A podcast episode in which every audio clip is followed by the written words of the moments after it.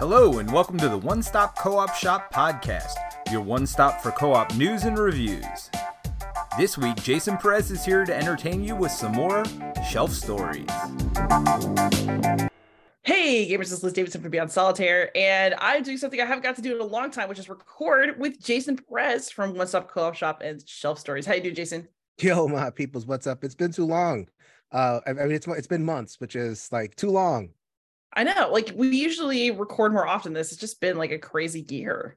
Yeah, I mean, well, I think our content lives heading in a different direction than just like a lot of reviews. So we used to get together and like review a lot of games, but I personally am not playing a ton of new stuff. It's a lot of designing. Yay, look at us designers, yay.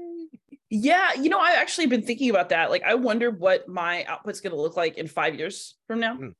Because I don't want to stop designing. I'm really enjoying it as a process. And also, I think as you and I both get more interested in kind of talking about the historical elements of games or the cultural elements of games, it just kind of changes the kinds of things you make. Yep, absolutely. So not as many just let's just get a game on the table and talk about it. But every once in a while, it's good to kind of get back to the roots and refresh the tree and whatever, you know, old saw that you want to put in. Indeed. And so in that vein, we're going to talk about Votes for Women today. Votes for Women from Fort Circle Games, designer Tori Lynn. So up front, we're the wall of disclosures. I mean, oh yeah, I gotta make several. Holy moly! Liz is actually contracted designer. I am a contracted cultural consultant on one of the other products, and we like Kevin. Like, just bottom line, yes. We like Kevin. He's comped us for ball games and conventions, and he's a very friendly guy. Yes. So, and I mean, Fort Circle is a special thing for us because they're such into the historical gaming, which we are into. But just in general, I find that for this episode and the next one we're doing, we're all like a circle of friends at this point. Like we all we're like a tribe.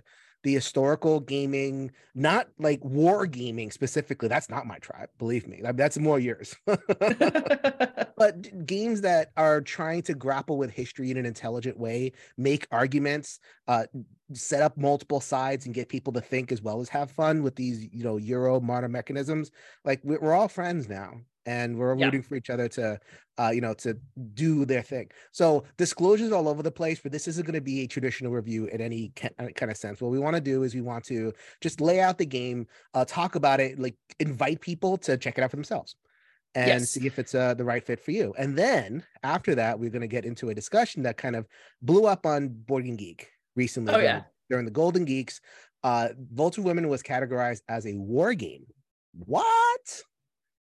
Liz has thoughts. Oh no. Yes. One more disclosure, which is that one of the reasons I've not done a traditional review of Votes for Women is because I was paid to do tutorials. So if you go to the Fort Circle YouTube channel, you can be taught by me how to play. I do recommend it as a thing. I actually do like the game. Otherwise I wouldn't have spent this much time talking about it regardless. So you did a tutorial, so you could probably give us a brief rundown, a verbal rundown for this podcast. Yeah. What's going on? So Votes for Women is what's called a card-driven game, and you have a deck and the opponent has a deck. So it could be with two players. You could split the two sides into two, so far up to four players, or you could play solo against a bot. But the essential breakdown is that the suffragists are playing against the opposition. And the suffragists the setting, just in case? I mean, we have some non-American listeners, so they might not know exactly what the setting is. So it's leading up to the passage of the 19th Amendment, which allows women to vote in the United States. And so suffragists are people who want the vote for women. The opposition are traditional patriarchal forces who do not want women to have the vote. So if you are the opposition, you're just trying to oppose everything. You want to make sure that Congress doesn't ever pass the amendment and send it to the states at all if you can. And if they do, you want to make sure the states vote against it. If you are on the suffragist side, you are trying to lobby Congress to pass the amendment and send it to the states for a vote. And then you also want to build up enough influence in enough states for the amendment to pass. And so there's partially the game of you kind of spewing your little influence cubes all over the map of the United States, trying to get strong enough control of every state possible to make sure that you're getting votes in your favor. There's also lobbying Congress. There is a bit of an economy of buttons that like you can get these cool little campaign buttons that are modeled on actual, you know, ones of the time. The Fort Circle treatment. The Fort Circle treatment. Just did a podcast about that. I heard it. Indeed, where, you know, basically you can, you know, accumulate these buttons to either bid on strategy cards between your normal card play rounds, or you can use them to re-roll if things are going well, because there are a bunch of die rolls in the game, and you can campaign and you can play your different cards for events. There's basically a lot of stuff going on, but I will say if you're not somebody who games a lot or you've mostly played light games so far, this is a pretty doable game, because really what it boils down to is you have a hand of cards, you play one of your cards in one of the specified ways, and then your opponent plays one of their cards in one of the specified ways. So you just go back and forth. So there's a lot you can do, but on any one turn, it's not that complicated, just a little bit. Right. So I taught this game at the library, and more, you've been to the library in Manchester. So I volunteer once a month. And it's the kind of games that are mostly receptive at the library are these kind of, you know, light to middle Euro games.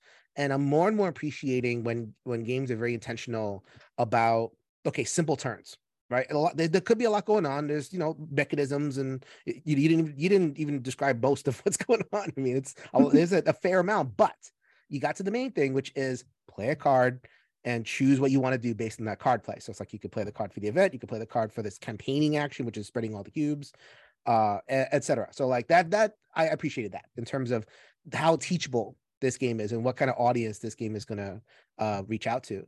And, you know, it's been positively reviewed in like Polygon and Vulture, and like as a game that you can play with people, you know, and it isn't just like this kind of niche thing. So that's definitely speaking to it. Okay, so we have, you know, again, not a traditional review. We're not going to like kind of, you know, give some kind of ultimate assessment. What I will say though is the game proceeds in kind of three acts, right? There's three moments in the game. At the beginning of the game, you start with not a lot of campaigners out on the big board, and the game incentivizes you to kind of spread out with these cards. So you go into the state, different states. And if you get majority in a state for cubes or whatever, then you get the card, and the card's a good thing. So it's like gives you a really concrete thing to go for, right? And then there's this middle part where you're kind of jockeying for stuff.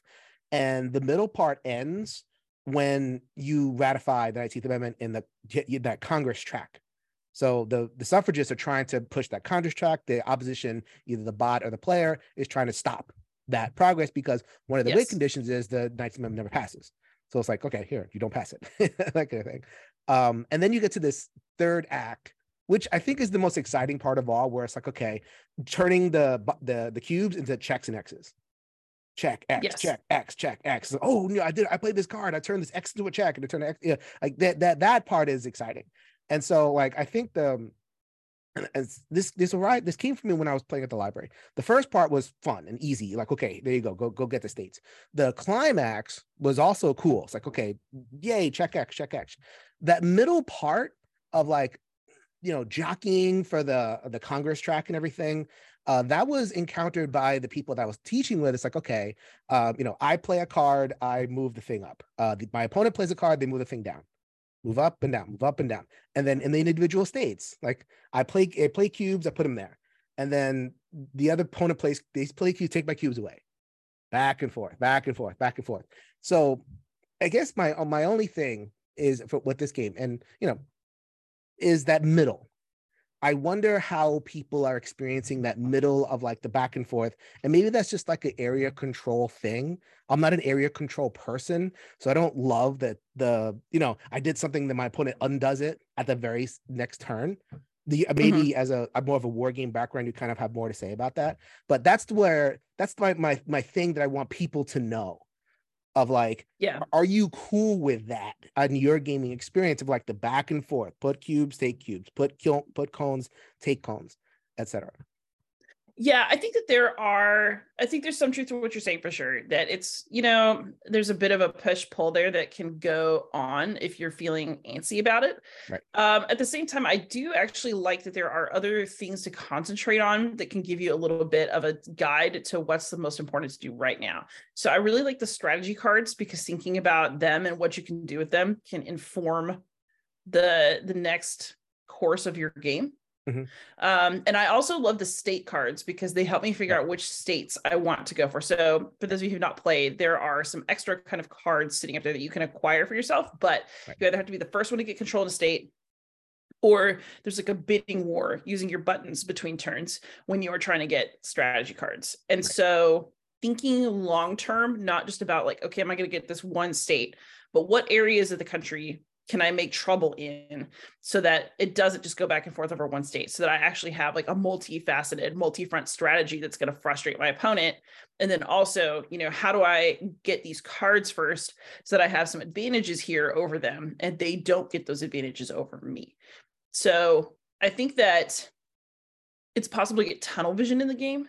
Mm-hmm. But I also think that if you are like, you know, I think this is true for war games too. Like I get tunnel vision in war games and I always lose when I do it because if I get too obsessed with one part of one front, right, I mess up. And so I think the game is training you, right, to think broad, because if you're like, well, if this person's just so determined to have the South, screw it, let them have it. I'm just going to go drop a bunch of cubes in the Midwest and watch them look baffled. The other thing though, is that I actually do think too, and this is actually something I do want to really talk about with this game, is the game really, I think, tries to capture a lot of how this political process felt. Sure. And I suspect that that back and forth is very authentic to the way that people fighting about this issue felt historically. Sure. Like I certainly watch our issues du jour go back and forth, and I feel like we make progress and we lose progress. We make progress and we lose progress. Sure. We make progress and then suddenly we lose some more progress. And sometimes it feels like two steps forward and then either one step back or three, depending on how bad whatever's happened is. And you know, I wonder if that frustration is something that's just baked into being part of a political process too. And that's a tough thing, because like you want to evoke that as a feeling to get people in the theme, right? And that back and forth, but then straddling that line between like a theme experience and a game experience. So, yes. And so this is what happened. And when I was playing with it in the library with one group, and I felt really bad. So exactly what you said, they focusing on kind of like one part of the game and a very attractive part of the game to focus on, which is the Congress track. So it's different than all the states, right? I mean, there's 50 states, there's 50 sets of cubes. Okay, we'll pick whichever one. But the Congress track, that one is like, okay, to pass the 19th Amendment so that you can get to that exciting end game. Right. Yeah. And so it's like, okay, play this card and, you know, make progress. It's like a track of six. Or you got to get six cones on there or cylinders. There you go. So what the group ended up doing was like really focusing on that. So, okay, I'm going to try to get that. But the game is constructed such that, okay, what one group gets it, and then the opposition can very easily just undo it with one card play. It's not that hard. It's like, you know, zoom. And as a matter of fact, the bot player, the opposition player, was like, they got the man, which was, they didn't want it, but like they were last. So you got stuck playing the man, and they weren't that much of a gamer. They just like, okay, they want that. I'm taking that away. So like every card they got, boom, took it away. And what ended up happening was they passed it like the second to last, you know, turn of the game, past 19th Amendment, which is not going to win you the game. So focusing on that track, and I could see how attractive that is, just like basically broke the experience for them. Mm-hmm. You know, watching it go back and forth so easily, and I get your point. That's like it's almost like a learn to play moment. Yeah. You know, so to speak, it's like, you know, you got it. You can't just like focus on the track, you know, and blah, blah. But I guess like from the perspective of the kind of person who would pick this up, which isn't a person that's going to be seasoned in war games or whatever it is, it's kind of like just like a flag for people that like this game isn't exactly going to act like you might expect. You know, easy, go for the Congress thing and then move on to the next thing. You might have to kind of change up a little bit. So kind of like just letting people know that that's in there. To avoid a frustration point. Yeah, because like part of what you want to do is you want the other person to panic and feel like they need to play their cards for something other than that event that's going to take the cylinder away. But if you don't know that, you can end up in kind of a spiral. Right. And that's always tough. That said, this game has a lot of what I appreciate the most in games these days, which is a lot of thought going into historical accuracy. The theme. So let's talk about the themes. With Al's mechanisms, let's talk about our experience of the theme. Indeed. So I think the thing I liked the best was that the game doesn't give suffragists a break in terms of just presenting them all as saintly good people who want something good. Correct. And instead, the game tries to reflect kind of conflict between different groups. So like intersectionality is not a guarantee. And far from it. And then you also have to make some really nasty choices about whether, for example, you want to sacrifice civil rights for Black people at the expense of, you know, in order to try to get a boost for the suffragist movement, which was a real argument from this time period. And it wasn't because it was like a debate. It wasn't like a polite debate. Like, there were schisms in the movement because of the question of whether to admit Black women into the area. So I forget the national and the American, like the two factions. I get them confused all the time. I call them like the Susan B. Anthony faction and the Lucy Stone faction. So Susan B. Anthony was a white supremacist, just like straight up, which I was distressed to learn because I grew up with the Susan B. Anthony coins. And I'm like, ooh, I have a Susan B. Anthony coin. It's like, oh, I have Susan B. Anthony. We don't want that. Let's get Sacagawea. Let's get somebody else on there. Anyway, so like that was that. It's not like highlighted. It's like you can't like truly schism in the game as the suffragist. Like you can't because you can get those kind of semi-co-op experience, which we're going to talk about in the next episode. The semi-co-op experience. So like the game didn't go that way. It could have, but it didn't. You're still co-op, but at least in the like the distinction of the pieces and the text of the cards and the way that the cards kind of follow on one another. So like if this card is in play, this other strategy is in play, then this other card, you can play that one, or you can't play certain cards. So they layered in that way, which was a good choice because there's enough friction in the game. You don't need kind of that other extra layer. But yeah, no, that was really well done. And on the man side, having this other strategy and having, I learned about the, I didn't learn about it. I knew about it, but I learned more about the alcohol, the temperance movement, and how the temperance movement was pro suffragette. And like the bars were all like, no, women stay home so that the men keep on drinking type thing. Right. Yeah. And like little touches like that are all kind of in there, and they're there to be seen if you know what to look for. Yeah. I mean, I think that any more complexity added would have taken away from the game's obvious goal of being accessible. But I like that the hints of problems are there. And I do like also that some of these events have long-term consequences. So if you go for the Southern strategy, it sits there on the board like a turd and bites you later for what you did. And so like, you have to sit there and live with what you chose to do. And it's the one card in the game that does that, but it's what a card. But it should, you know what I mean? Because it's the one that has the most modern resonance. I think it's so funny. And of course, reality is very serious, right? But within the game context, I like that you can choose to, like we've talked about things like doing bad things in games.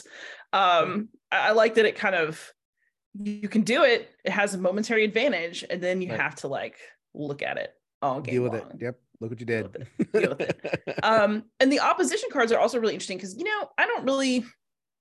I will admit this is not a period of history that I know a lot of details about.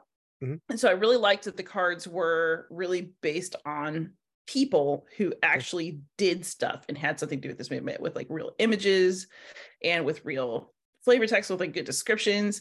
I feel like I learn a lot every time I pull this game out because I actually get a sense of who the key players are. And in a way, I find the game comforting because I feel like we're in a political time where people ask for rights and then have them denied or taken. Mm-hmm. And it is encouraging to me to play something like Votes for Women and get a sense of how heated and uncertain it all really was. Mm-hmm. Because it gives me some grounds for optimism that we can get through this. Yeah, I mean, just the simple act of like all the senators, right? The dour white guys. Yeah. And the idea that like, it could be so abstract when you're reading it, when you're going into classroom and learning about it and everything. But like when you have the card in front of you, that's like, okay, I can't have the women's suffrage because these dour white guys. Yeah. And they're all dour. I don't know why if they do. It must be the formal portrait pose of the time, but nobody's smiling. Everybody looks like somebody just died. Yeah. Or like everybody's about to misbehave, steal an apple from a tree or something. It's like, no, you better not do that. Yeah. So like it livens up, and it actually invites a little bit of role play because like when I be playing this with the library people, they play that card. It's like, I'm looking at you now.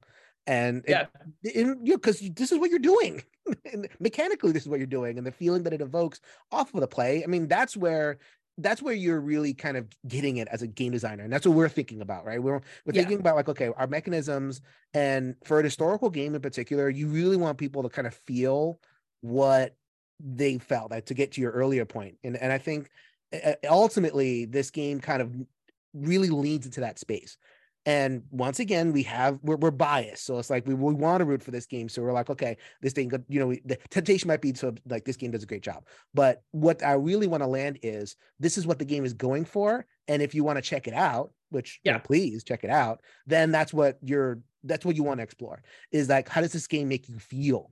Does this game make you feel like an historical actor in the game? And then once you're in that space, then you can absorb all sorts of stuff the game's doing. Yes. Yes, I agree. And so speaking of sort of like openness to the game and what it offers, we've been seeing some discussion in our community about like where it belongs in terms of how we categorize it, who it's for, transition, what it you're a pro. Does. I am good at that. We only have between like about 700 pieces of content between us. You'd think I'm a professional at this. You would think so. All right. Let's talk about it. What is a war game? What is a war game? So, you know, what's very interesting is that since I started talking about this, I have gotten so many little messages about it. And like, including like these very certain comments on my, on the videos about it. Like, Votes for Women is not a war game. It is a conflict simulation, however, or like, I think it's very obvious what a war game is. I think it's very obvious that a war game is, you know, like, it's very, very interesting how certain people are about their definitions. And I especially find this interesting because I don't think that definitions are very certain at all, like basically ever. Right. And so, you know, to me, this is always like a bit of a surprise. So basically where this is coming from is that Votes for Women was nominated for the Board Game Geek Golden Geek Award for Best War Game, for Best Thematic Game, which I thought was also a good fit. That was a good fit. Yeah, that was good. And it's also up for a Charlie. And I am on the non-com for the Charlies. I won't say anything about what anybody else said. What is a Charlie? I supported this game. What is a Charlie? So a Charlie is the Charles S. Roberts Awards. They are a long-standing but with a checkered history, war game award, but technically it's a conflict simulation game award.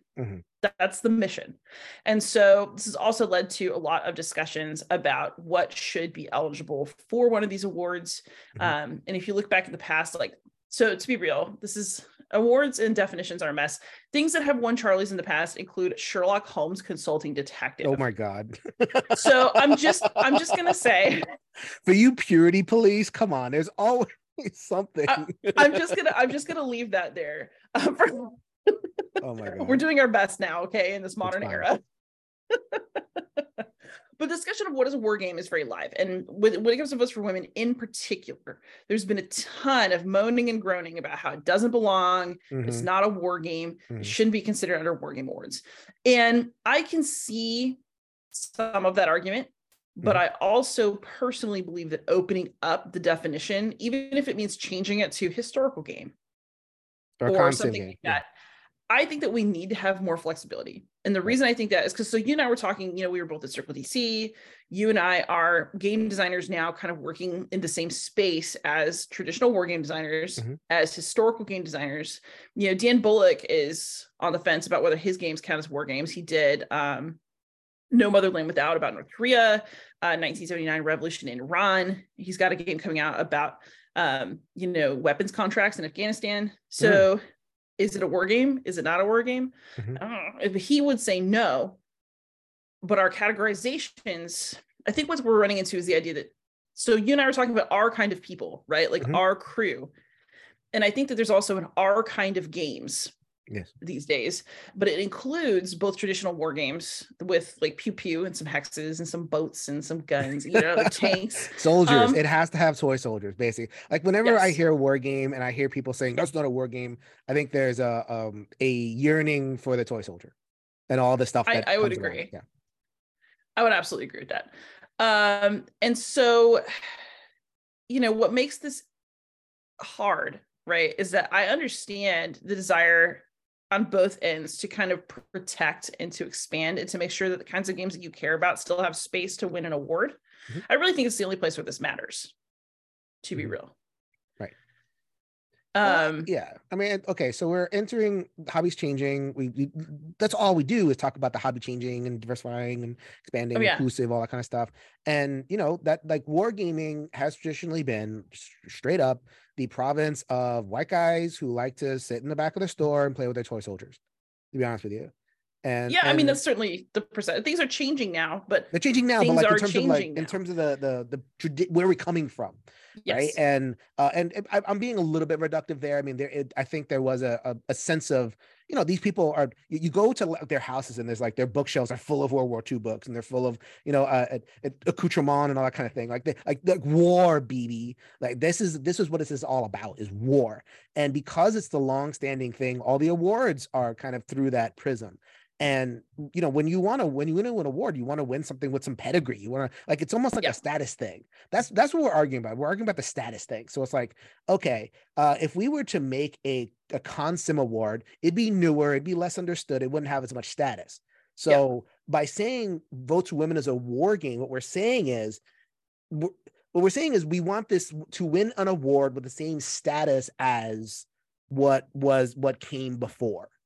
Right. And so, yes, you know, so it's like, okay, that's what we're jostling about. We're jostling about this word war, and we're trying to, and so like one side is trying to kind of restrict it and like keep the status within what traditional, you know, hex encounter work, you know, toy soldiers.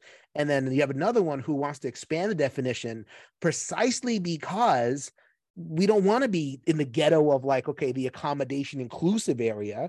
We want to be in the middle, and we want an expanded middle. So I don't want to sit on the JV team forever. This is a varsity game. Yes. The JV. We're not winning the JV historic consim award. We're winning the give us the good stuff, right? And So that's a live issue. So like maybe, you know, I've heard discussion that like, okay, maybe we should rename it and all that kind of stuff. I'm like, okay, good.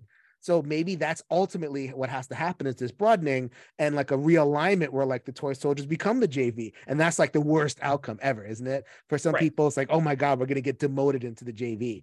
And so there's so much. So like there's the conceptual kind of like argument. And then there's like the sociological stuff. Yes. And we confuse those things, and we don't know what we're talking about in terms of those things. For me, this is a total sociology beef. I think you're absolutely right. This is very much a status issue, and maybe an intellectual supremacy issue. Yeah.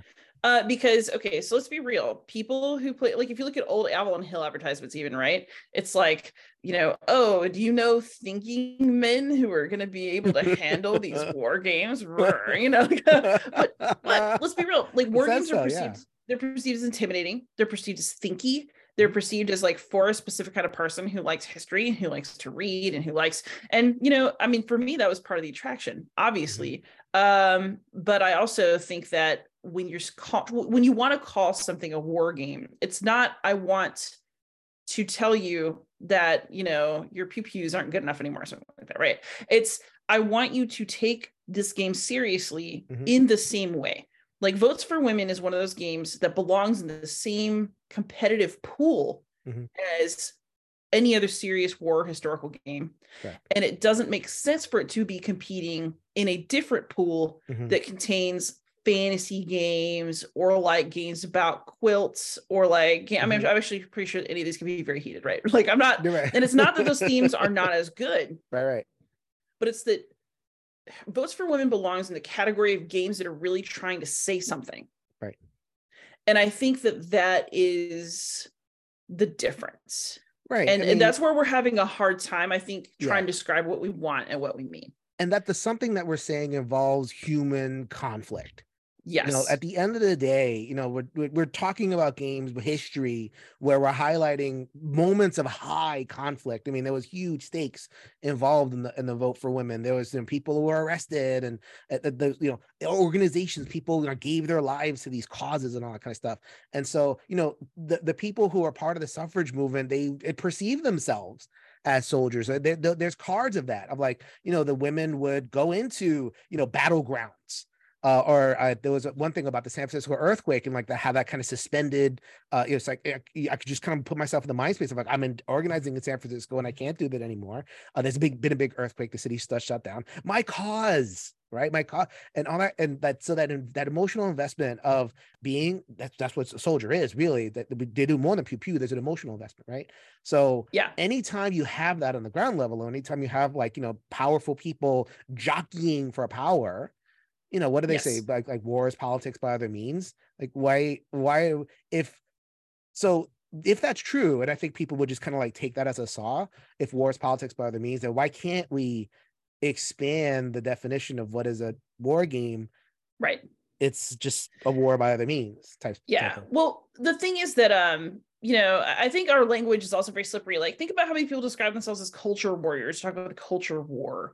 We talk about, oh man, that was even if you listen to goofy club music, right? We're gonna fight till we see something. No, you're actually just gonna try to stay up and have a good time. Sometimes war's fun. Right.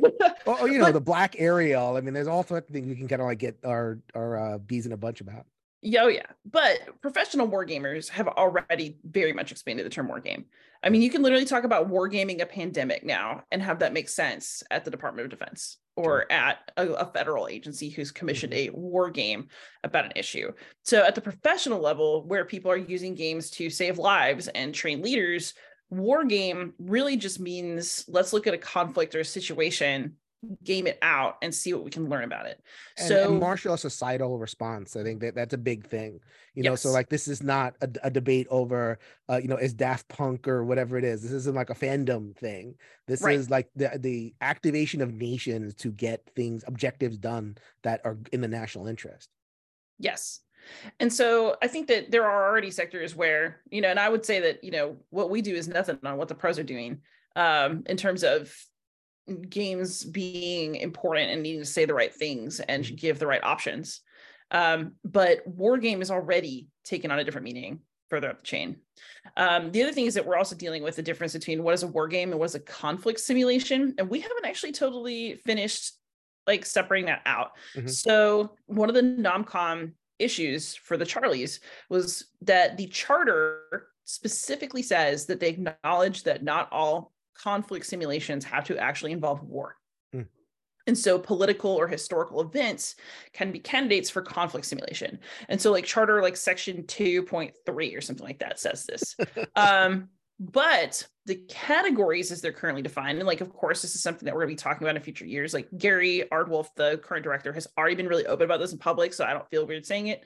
We talked about what do we do about the categories. Because if you look at the categories, they still have the word war game in them, and they're very striated according to the periods of history that war gamers traditionally have favored.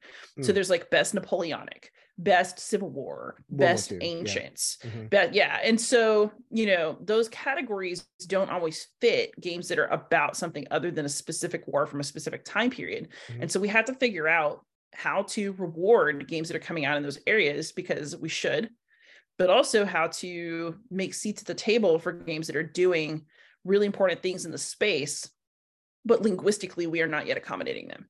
Mm-hmm. And that's in terms of getting back to the whole thing, what is a war game? I mean, a war game has been traditionally this kind of narrow thing.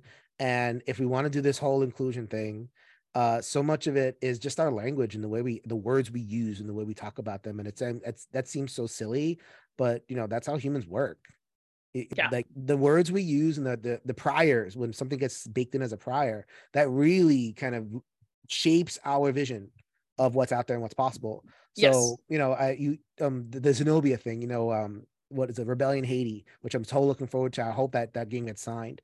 Tendaya, which I have over here, which was about the Canary Islands. I love that game. And there's conflict there, and there's that is a even just games, the native resistance games, and I think something like Navajo Wars got and Comancheria, that gets acknowledged as a war game because it's very intentionally focused on the struggles of those peoples as a whole. But every conflict with the natives should have some war game elements, and it's okay, where are we making space for all that? And so I think. I love that Votes for Women, and I love that BGG, kudos to them, had the open mind to be okay, no, war game, discuss. Because it really challenges a conversation like this, where it's wow, okay, I need to step back and get out of the toy soldier mindset, get out of the Napoleonic mindset, and rethink this category. And then Liz and I are partisans. We want this to happen. You know? I do. Yeah. I will say I'm absolutely biased in opening up definitions. This is also partially, and I mentioned this, I actually wrote a blog post about this. Like, awesome. I am very skeptical of the idea that any definition is going to hold on to everything. Because even if you say, oh, war has to have some kind of conflict. Well, what about a game that's about logistics? Because I would say that the logistics of getting your men their ammo is just as important as modeling the actual shooting part, for example. Or, you know, if it's politics in wartime and you're convincing people whether to engage in a war, to continue, or to sign a treaty, and you get news from the front, does that suddenly not become a war game, even though it's about a war, but it didn't have any actual kinetic conflict in it? I just think it's so messy. If you're really thinking about what conflict can encompass. But I also, you know, as somebody with a PhD in religious studies, the first thing that we had to do in one of my early graduate seminars was define religion. And the once you start trying to do that, it's a mess. Like, oh, belief in a higher power, but like, okay, but what about the people who are spiritual but not religious? Does that fully encompass religion? Oh, it's a set of activities that y'all do together to show your devotion. Okay, well, I was at a Braves game last night. Yeah. And we had a liturgy, you know. Well, that would be civil religion. I can tell you, talk your head off about civil religion, but anyway, yeah, way far afield. Right. But if we're trying to define religion, there are a lot of things. Like, I mean, especially because a sports game, for example, also has lots of superstitious practices around it. Oh boy. Typically among people who are very devoted to the sport, who, you know, like gamers, you know, players who have their lucky stuff, or like, you know, people who think that, you know, certain chance or certain thing, you know what I mean? Like there's definitely like a high level, right, of almost superstition about a lot of sports activities. And so like, think about like the curse of the billy goat, you know, the Cubs for like 100 years. And so I just really, I'm very skeptical that you can actually define something cleanly. And the more confident you are about how clean your definition is, the less likely I am to buy it. Right. Sure. Because it means you weren't thinking about the slip and slide and the nuance. And that's where I live as a person who is, I mean, my boyfriend can't stand the fact that I can't answer a yes or no question half the time. Because I'll be like, well, it's more complicated than yes or no. Yeah. Pancakes or waffles? Well. And so, I mean, on my end, I always try to look at it from the other perspective and what is, so, okay, if it isn't just like a gatekeeper thing, right? Unless kind of, because there's definitely some people where it's like, it's just straight up gatekeeper thing. But there are some people who want to be able to preserve something. Right. You know, it's like, okay, if, you know, if war is being expanded, is it going to be, you know, if I buy a war game, I want to, I'm coming out of a certain set of expectations that I'm going to be buying war game. So like, if I'm like, the most reasonable thing in the world is like, I'm a war gamer. I want to buy a war game, but I haven't played in a little while. I'm going to go down the BGG list and I'm going to, you know, buy whatever's on there. Votes for Women. What is it? And there's going to be that kind of record scratch moment. So I think there's, on some level, like there's going to be people who think like in that category of like, what is war? And they're trying to want to preserve something. Right. And so it's like, okay, I get what's about trying to be preserved. Yes. But at the same time, it's like, that usually those restrictive definitions really exclude some important things. Right. The other thing though is that this works two ways. So for example, I think Endurance from Hollenspiel was a fantastic historical game this year. Calling it a war game is such a stretch that I can't even imagine it. Does that make sense? Because it's not even about really conflict. It's just about surviving in the Antarctic. Right. But it's an incredible game and it deserves to be recognized in its own way. So that causes issues. You know, Dan Bullock and I've had this conversation on this channel recently, and he had a good point about how he wants there also be room for games about, you know, high fashion in different periods of time. And, you know, all this. And so, you know, war game can't really cover all of that. Right. There should be between a war game and a historical game, no question. Yes. The question is like, where do we draw that line? And how do we make sure that we're adequately rewarding both categories? Because for me, the issue is that I don't want games that are about something special and that are really making interesting historical commentary and that are, you know, doing something a little different from, you know, like, for example, I'm looking over at my Anne's End expansion that just came in. I love Anne's End. I'm becoming more of a historical gamer now, right? So like my interest in what I want to play is changing, but I don't think that a game about historical fashion or about the Antarctic, you know, the Shackleton expedition belong necessarily in the same awards category as something like Anne's End or even Hoplomachus, which, yeah, I love those games, but they're not historical games. They're not trying to say anything. They're just trying to be fun. Like, and there's room for all that too, but I just don't want to see games that are really doing something get lost because they're not doing something in the right way, according to part of our community. Right. And ultimately, I think the answer is like, okay, just to like maintain the idea of war, kind of broaden the idea of war to encompass politics, because that's what this is, a politics game. Yeah. And trying to educate the masses to either accept that as an expanded definition or, you know, it's a historical conflict game now or whatever it is. So ultimately some kind of like change has to happen, but at least the chain is happening along tracks. Yes. And if there are some guardrails, and that's what these conversations are all about, is like establishing those tracks and those guardrails and let evolution happen. Yeah. Change is not bad. Oh yeah, because negotiation will also always happen over these conversations. Like there's no like we said it and now we're done and we've solved the problem for eternity. Like that. I wish. Good luck. But gamers all wish. Oh yeah. These things should be settled. Wingspan is a thematic game. No, Wingspan is a strategic game. There's not a rule book where we can go settle this, guys. Like there's right. And so I don't know. I'm trying to take the more flexible approach going forward because I think that leaves the most room to do something good and not exclude something that shouldn't be excluded. I know other people have different opinions, but Jason, I think you and I are roughly on the same page about this one. We always very often are. That's why we have done our like 27th podcast together, and it's amazing. All right. So with that, I think we'll draw this one to an end, but this will be a video on my channel. It's going to be a podcast on the One Stop Co-op Shop. So hello to everyone out there. I'm everywhere as Beyond Solitaire. Jason, you want to? Shelf Stories GBL, Shelf Stories GBL on Twitter and on YouTube. Shelf Stories One Stop Co-op Shop. We are rolling on. As this hits, we are barreling towards episode 400 of the pod and also 40,000 subscribers on the YouTube channel. So we are thriving. So come on in and join the party. Congrats to y'all for that. That's a big milestone. I'm sitting pretty at. Not that, but I mean, Shelf Stories is like it's been at 3,000 for like a year. This is fine. But the other thing I guess I want to emphasize is that I feel like among solo creators too and co-op, you know, the alliances are there. So just as there's like a war and historical gaming crew, there's also a solo co-op gaming crew, and we're all buds. We're part of this like same circle of people who are encouraging what we love and hoping that you hop into. So hop in with us. Let's do it. All right. Thank you so much, everybody. Please go try that scary war game if you haven't yet. I promise it won't be so bad. But please like, subscribe, comment, ask questions, and happy gaming, everybody. Later, everybody. Thanks for joining us again for the One Stop Co-op Shop podcast. Check out our YouTube channel at One Stop Co-op Shop. Also, join us for games and discussion on our Discord channel.